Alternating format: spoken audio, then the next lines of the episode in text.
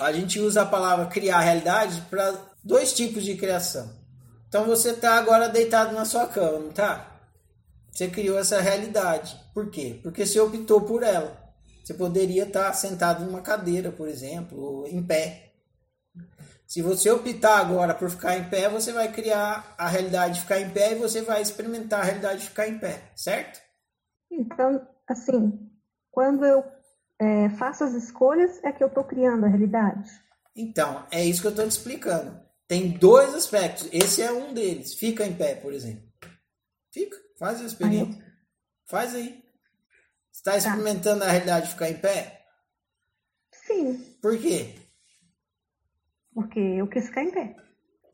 Exatamente, porque você optou por ficar em pé.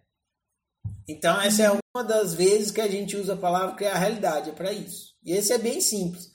A maioria dos instrutores, quando fala de criar realidade, está se referindo a esse processo aí, de optar e experimentar. Você cria a sua realidade, você faz, você experimenta o que você optou. Muito bem.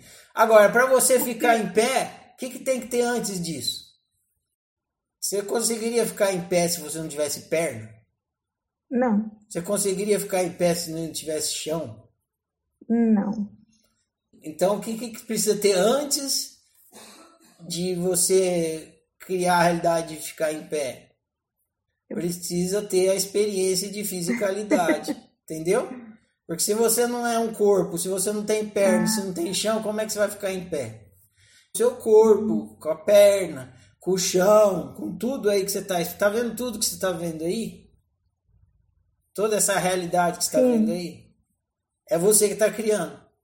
Aí você fala, não, o Ferrari é doido da cabeça. Como é que eu tô, que eu tô criando a parede? É simples, porque a parede Agora... não é parede. A parede é a experiência de fisicalidade.